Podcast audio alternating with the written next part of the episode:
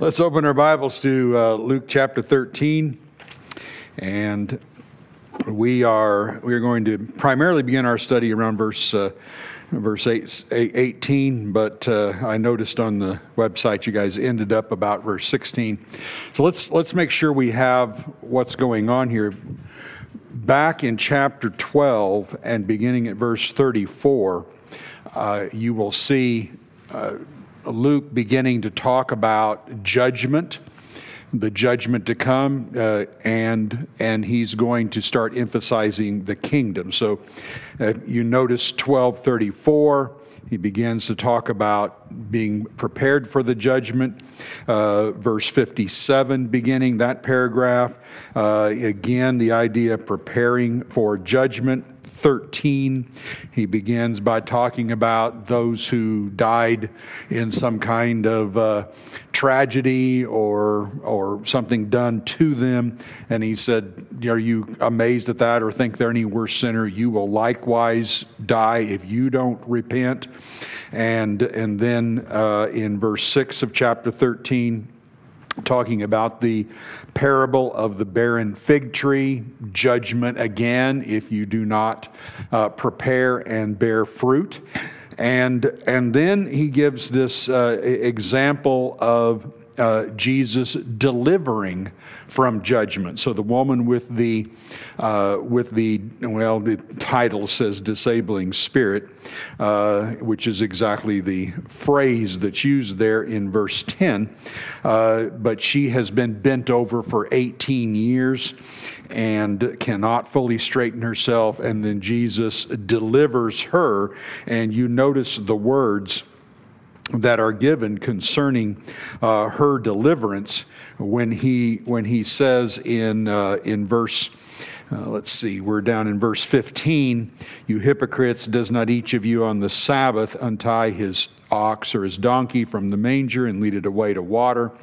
And ought not this woman a daughter of abraham whom satan bound for 18 years be loosed from the this bond on the sabbath day and as he said these things, his adversaries are put to shame. So you see the deliverance from bondage.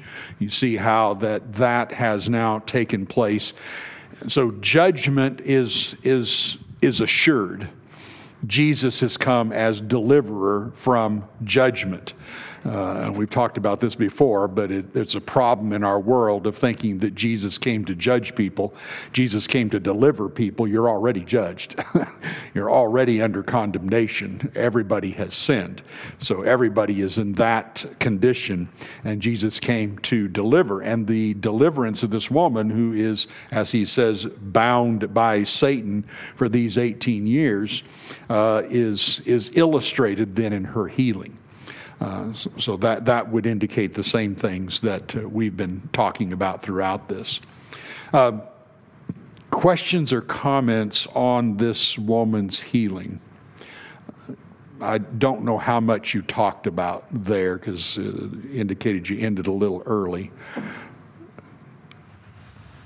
Do you see a connection between Sabbath and what happened to her?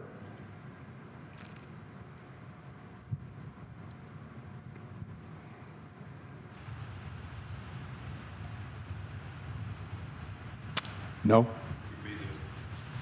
The, all traditions of the Sabbath, the Pharisees put upon everyone that, that were bound by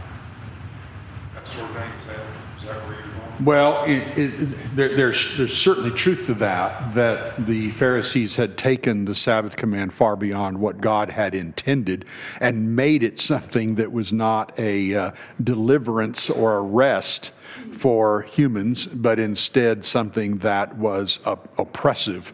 Uh, they certainly did that. But there's a connection here with the meaning of Sabbath, Adam. Well, she's had this spirit for 18 years. Maybe it's a stretch, but she's an adult. Reasonable to think that's most or a large portion of her life. And on the Sabbath, she is free from that. And um, in Numbers, when the command for the Sabbath is reiterated, Numbers, uh, the, the very clear reason that they're told that they're to observe the Sabbath every week is to remember the power that the Lord used to bring them out of Egypt and make them his people. So she's free from her essential adulthood or lifelong uh, slavery uh, to this disabling spirit on the same day or in the same way that they were free from bondage. Exactly. Anytime you think of Sabbath, you need to think of Deuteronomy 5:15. So uh, let's let's please notice that. As whatever. Uh, Deuteronomy 5:15. Jesus or the Lord gives here the reason for the commanding of the Sabbath day. Deuteronomy 5 verse 15. he says there in that text, You shall remember that you were a slave in the land of Egypt, and the Lord your God brought you out from there with a mighty hand and an outstretched arm. Therefore, the Lord your God commanded you to keep the Sabbath day. Sabbath day is, an, is the idea of rest, of deliverance from bondage, of deliverance from slavery. Uh, therefore, when uh, Jesus does a lot of the healing that he does on the Sabbath, he's continuing to send the message I've come to deliver you from bondage. Notice another text, Isaiah 49. Isaiah 49.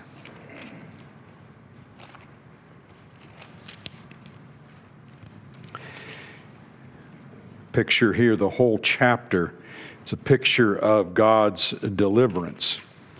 Okay. Isaiah 49, and you'll notice um, he talks about in verse 6 and 7 how uh, talking about the Messiah becoming the Redeemer of Israel. And then uh, in verse 8, he says, Thus says the Lord, in a time of favor I've answered you, in a day of salvation I've helped you. This is God speaking to the Messiah. I will keep you and give you as a covenant to the people and to establish the land, to apportion the desolate heritage, saying to the prisoners, Come out, to those who are in darkness appear. They shall feed along all the, uh, the ways, on all bare heights shall be their pasture, etc. So notice what he does. He makes this covenant and then he brings them out of darkness and he says to the prisoners, Come out. So, this is again a release from bondage. Uh, when you think of Sabbath, think of bondage. And God is giving a picture in the Sabbath day once a week that the day will come when God gives permanent satisfaction, rest from our slavery and bondage. That was the purpose of them remembering it. And thus, when you get to the New Testament, it is no wonder that Jesus constantly heals on the Sabbath and is amazed and, and watches them melt down, by the way, every time he does it. And they can't get it, they can't make the connection which again is a tremendous warning to us on how we study if you study to find rules and commandments outside of the context of who God is, you will make a huge error. And you will end up worshiping the commandment instead of the God behind the commandment. Makes sense? You worship the Sabbath. Wow, Sabbath, Sabbath, Sabbath. Clean, clean, clean. yeah, those are important but in context of what God is trying to show us and the messages He's trying to send us. It's like we don't assemble and come to church because you're supposed to come to church. It's not why we do it. We come because we need to stir one another up to love and good works.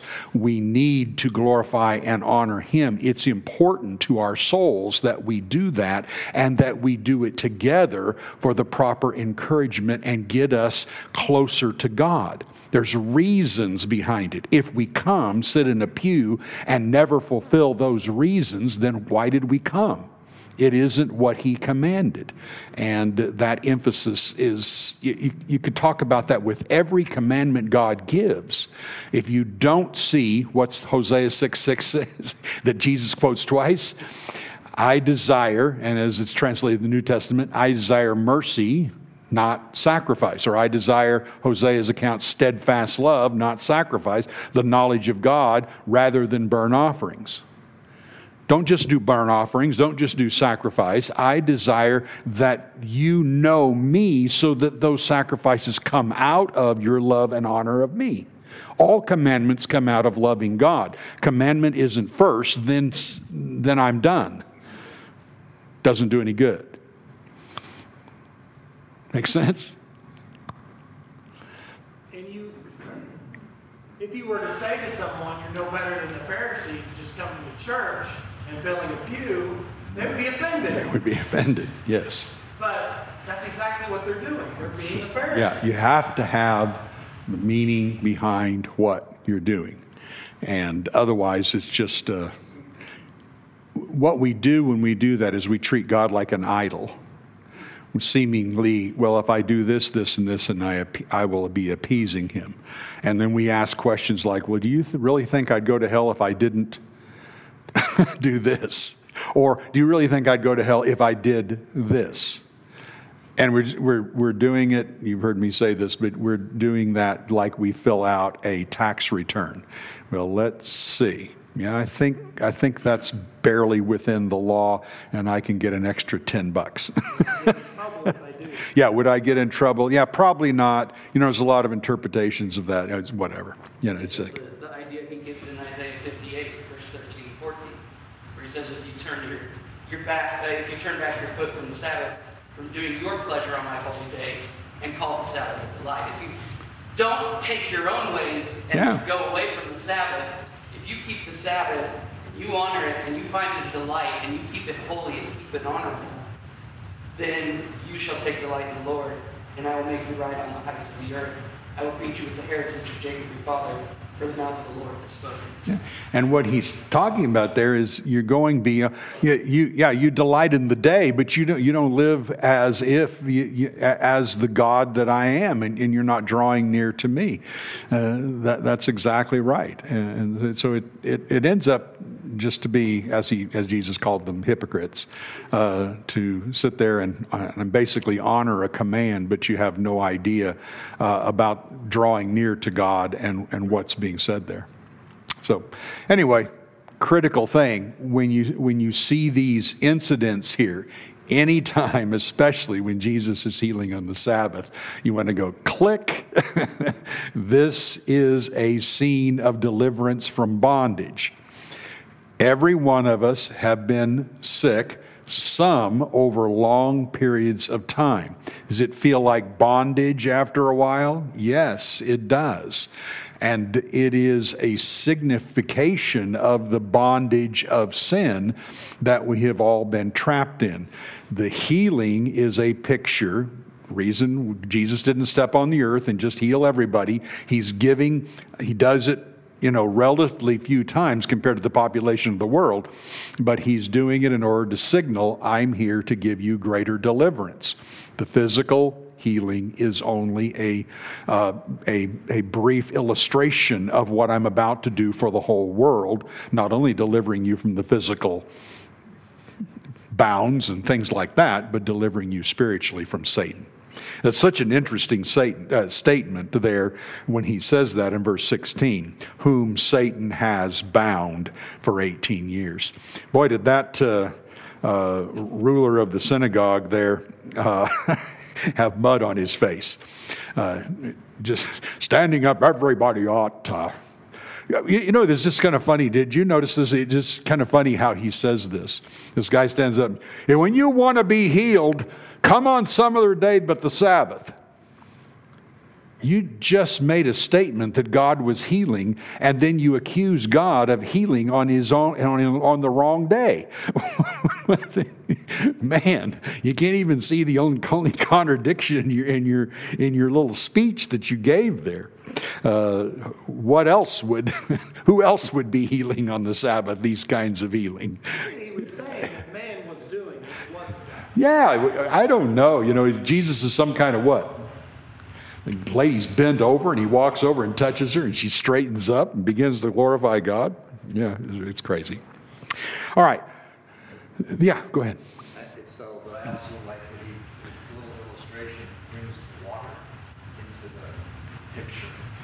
Before in this book, he's always used water to, to signify life. And so he uses this little illustration that's very subtle that says, when you, which of you does not untie an ox on Saturday and take him to water? Yeah. And then he says, shouldn't this woman have basically have the same opportunity? Yeah. You know, Chip, that is, that is so cool because it also r- reminds us of another interesting principle in Bible study. Where in the Old Testament did God say, remember the Sabbath day, keep it holy, okay, don't carry a burden on the Sabbath, don't, don't, don't kindle a fire on the Sabbath, don't do any of your normal work on the Sabbath? Those are the three basic things he says. Where in all of the law does he say, now, except obviously you would you got all these animals and obviously you can't give them a day off from eating and drinking. They are going to need to have some water. They're going to need to have some food. So obviously you know, where was where's the exception in the law? Never says it does he? Yet the Jews were brilliant enough to figure out well, obviously, the Sabbath is not intended to harm and to hurt, but to give life. They could figure that much out with an animal, as Chip said, but couldn't figure it out with a human. It is an interesting parallel again. Uh, yeah, I well, I could go into a lot of things on that, but there's the principle. Be aware uh, that everything isn't detailed out. What is shown us is the character of God and you understand the character of God, then you understand a commandment, for example, to assemble together would have the exception if I see a guy have a motorcycle accident on the way here and I need to stop and take care of him, even if I missed preaching. that would be a requirement of God's character. I desire mercy and not sacrifice. So, important principles there spent way too long talking about it, but maybe we need to get that in our heads. Okay, so chapter 13 through 18 here. Kingdom pictures, chapter 13 through 18. It's going to constantly talk about what God desires in his kingdom and what the kingdom's about. Therefore, following up with this idea of loosing her bond on the Sabbath, verse 18, he said, Therefore, what is the kingdom of God like, and to what shall I compare it? It is like a grain of mustard seed that a man took and sowed in his garden. And it grew and became a tree, and the birds of the air nest in its branches. And again he said, To what shall I compare the kingdom of God? It is like leaven that a woman took and hid in three measures of flour until it was all leavened. Okay, can you maybe connect those two parables? Obviously, Luke uses these differently, a little bit differently than what you might see in Matthew's account in chapter 13 of Matthew, where he just gives all these parables concerning the kingdom. But connect this to the woman that is bound and Satan Satan, therefore, uh, being the one who has bound her. And then he turns and talks about the kingdom with a mustard seed and leaven. Uh, can you see a message there that he's trying to get about the kingdom? What would be the message that he is showing?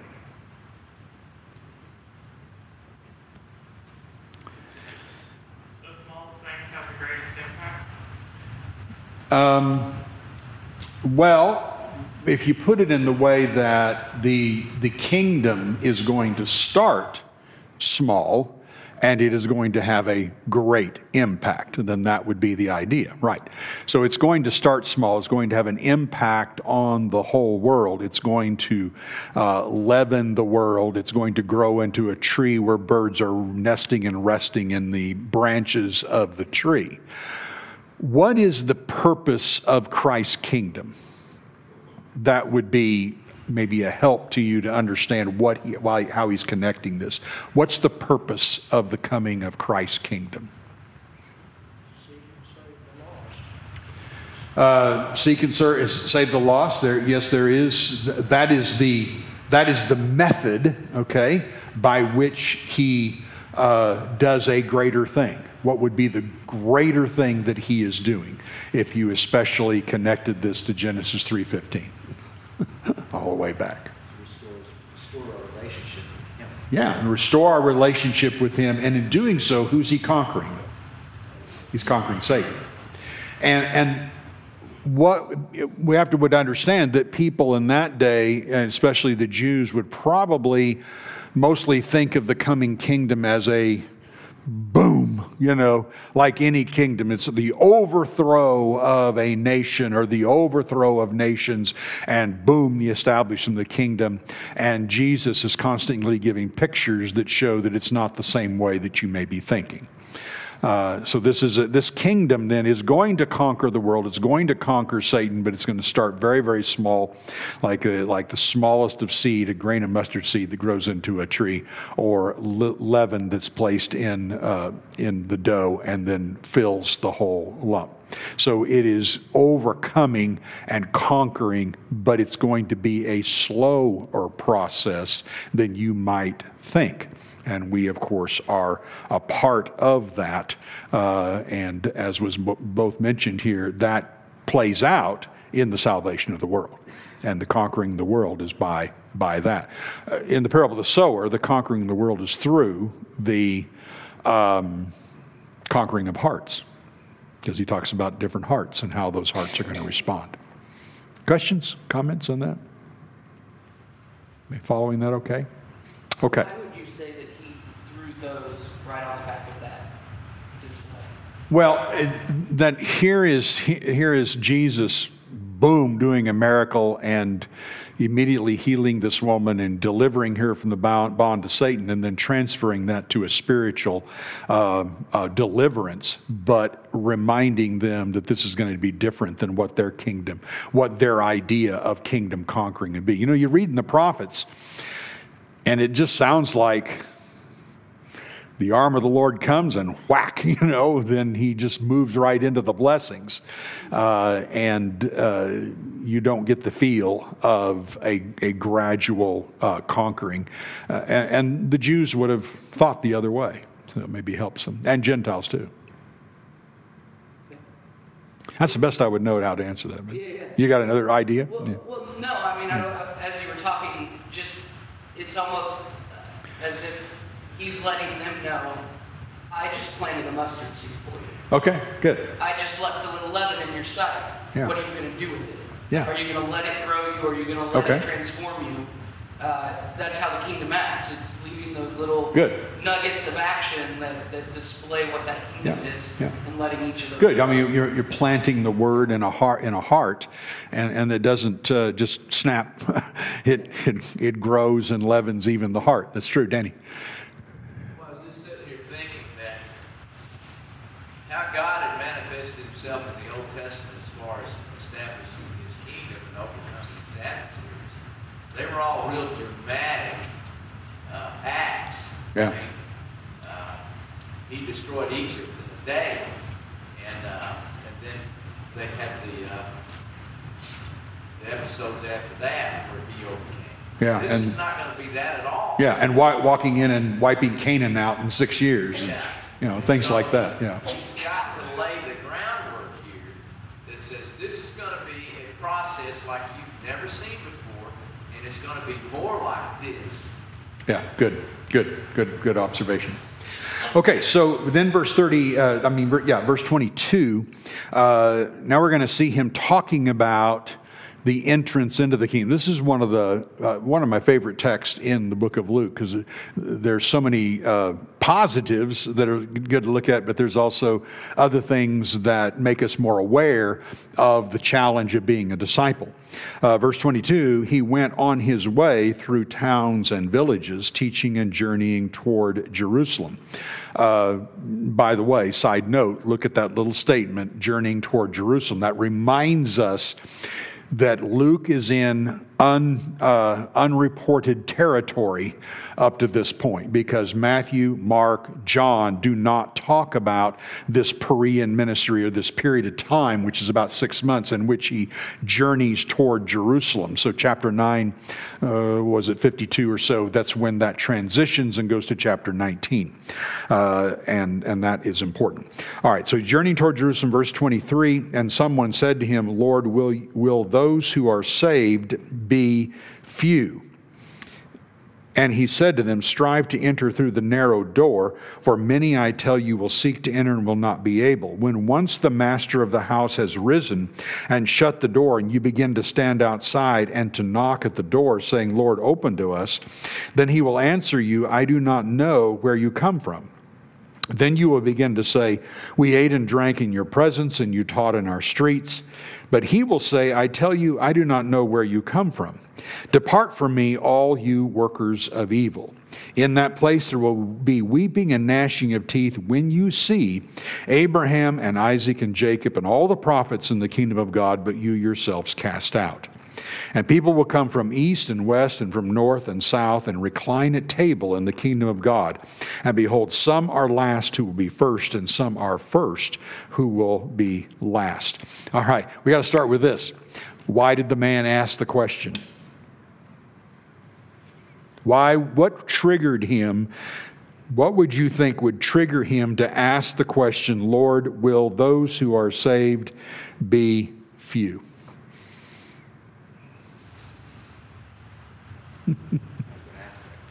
You're going to ask that question. Beat you to it. uh,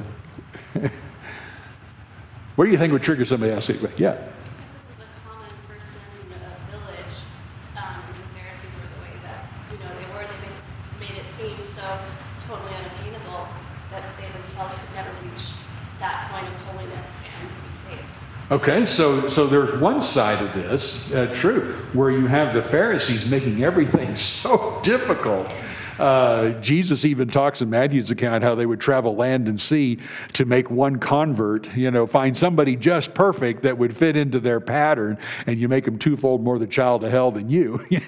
so, indeed, there would be that part of it that would be quite interesting. I, I hadn't thought of that end of it. That's good. Yeah.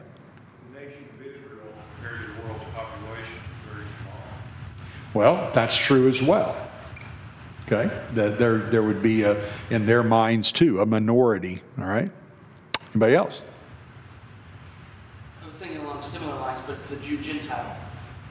Okay, Jew Gentile thing. Where, where the Jewish nation took great pride in who they were and what they were, Uh-huh. and would limit access. And so he potentially is asking, uh, is it going to be the same? Yeah. Okay. Anything else? You know, somebody think of a of, of just.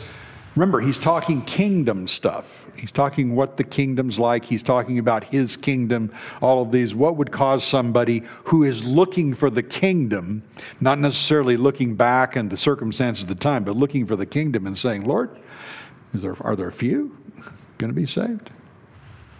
Well, most kingdoms are built on numbers. They want to find more and more people and more and more soldiers. The more people they have, the better they can rule. Okay, all right. Uh, so, the, yeah, you, you would think of a kingdom that's that's uh, going to conquer the whole world. Uh, you would think in terms of numbers and how many there would be. And this guy just focuses on on are there are there really few? W- would you think that maybe the teachings that Jesus has been doing? These teachings are quite restrictive in the way they lay out. You know, he started in chap. He's been doing a whole bunch of judgment scenes, as we've talked about, and uh, in chapter thirteen, that the beginning of that, they're like, man, you know, thinking about what Herod did to these and mingled their blood and and the tower that fell on these people. Do you think they're sinners? Look, everybody's going to perish who doesn't repent uh, and and then the rebuke of all of those in the tabernacle, I mean, in the synagogue, who uh, are amazed that he would heal on that day, and uh, and maybe it's a result of Jesus' teaching that would cause them to ask the question: are there few that are going to be saved? Karen. And also his reference to people like the woman that we just studied about. She's a dog. Yeah.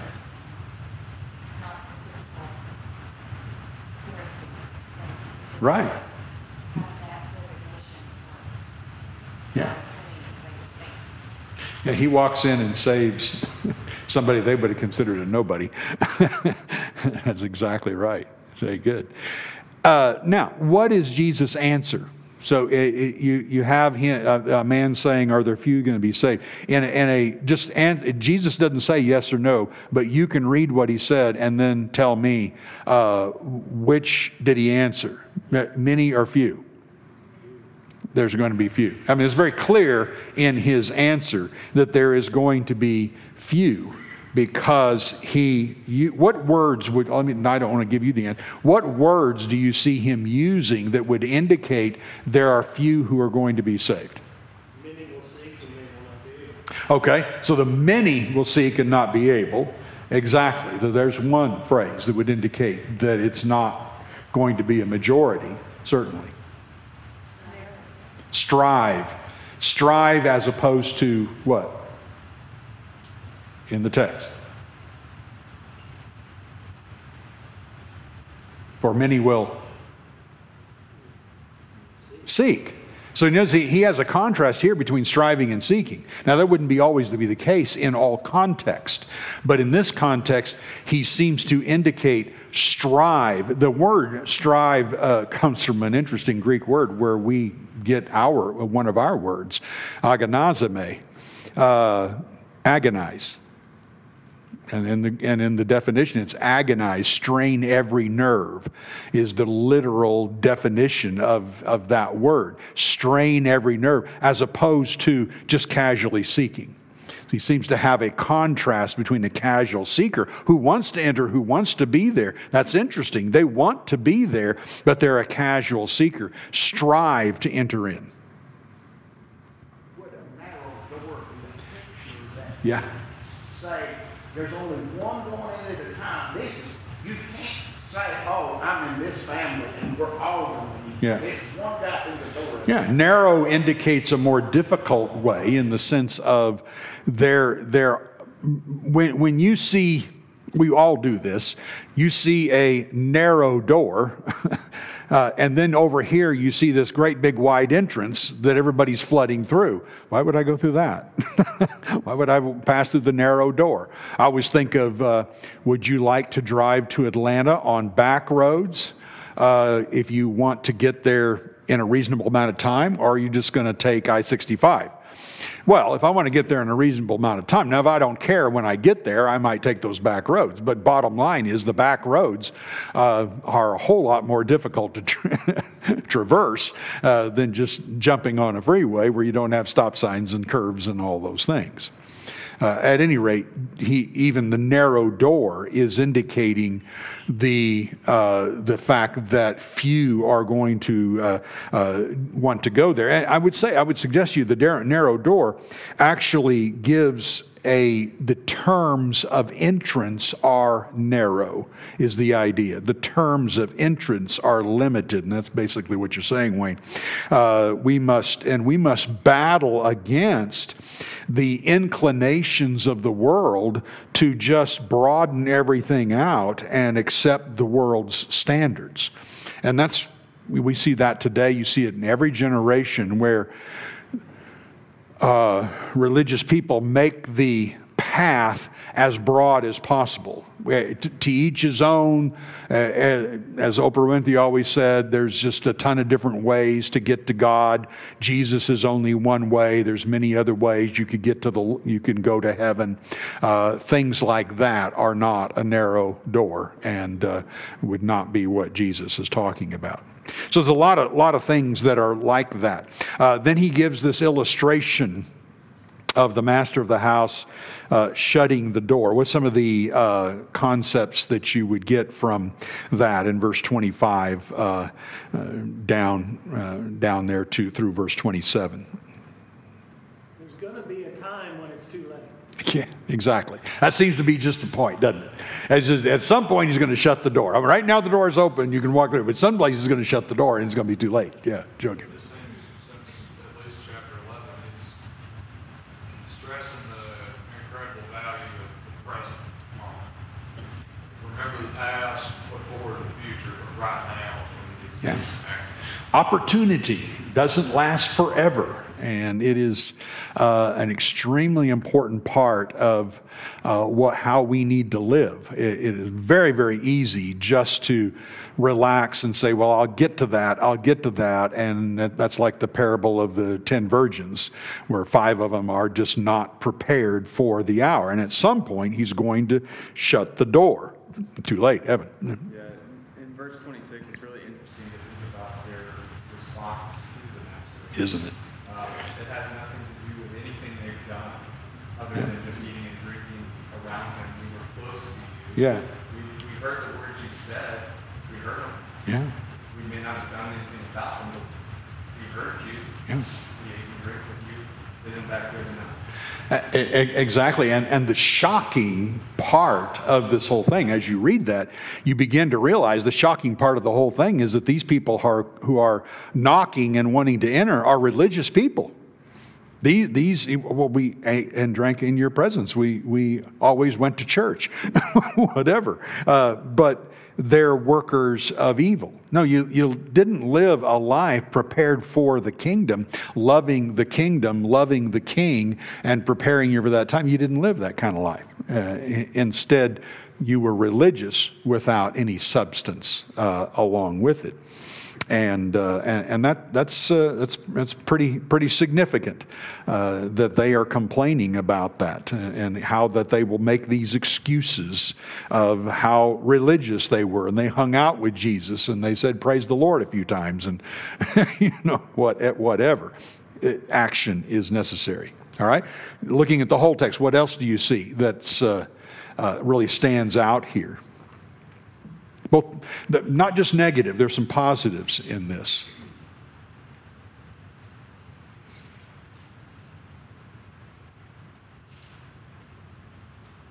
Well, he says, I don't know where you come from, but then he says people will come from east, west, north, south. You know, the gospel is for all. Yeah. And those who from east, west, north, south, who would they be in this parable? These are Gentiles, aren't they? So he has just, uh, you know, Theophilus is reading this going, oh, that's me. they are going to be coming. So who has he been, who has he been talking to then? Jews. These are, these are, this is a Jewish audience, and he's giving them a strong warning. Are there few going to be saved? Yes, especially among the Jewish people. There's going to be few who will be saved. And Paul, of course, reiterates that in Romans chapter 11.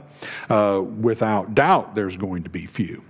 And therefore, the warning here is you Jews are going to see Gentiles, those you've hated terribly, come from all over the world to come into the kingdom. And you are going to see them sitting at table with Abraham, Isaac, and Jacob, and all the prophets, and you yourselves cut, uh, uh, cast out. Uh, what a shocking uh, situation that uh, would certainly be. Right? What other what other thoughts you have there about just that end time scene?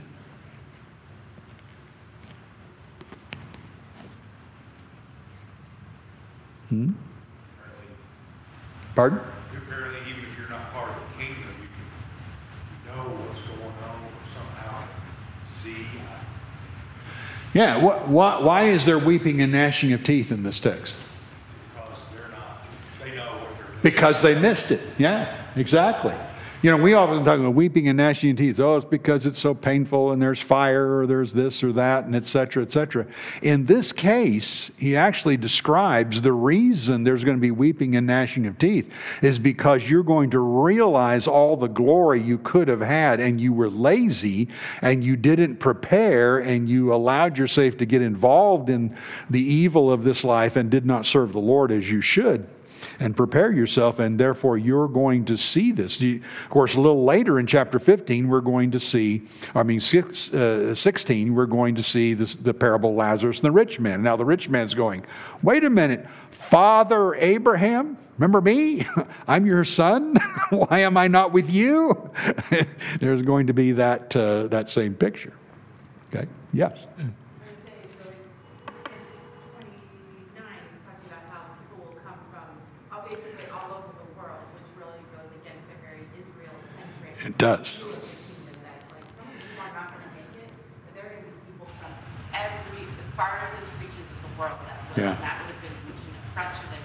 Abs- Absolutely shocking to the Jews, wouldn't it?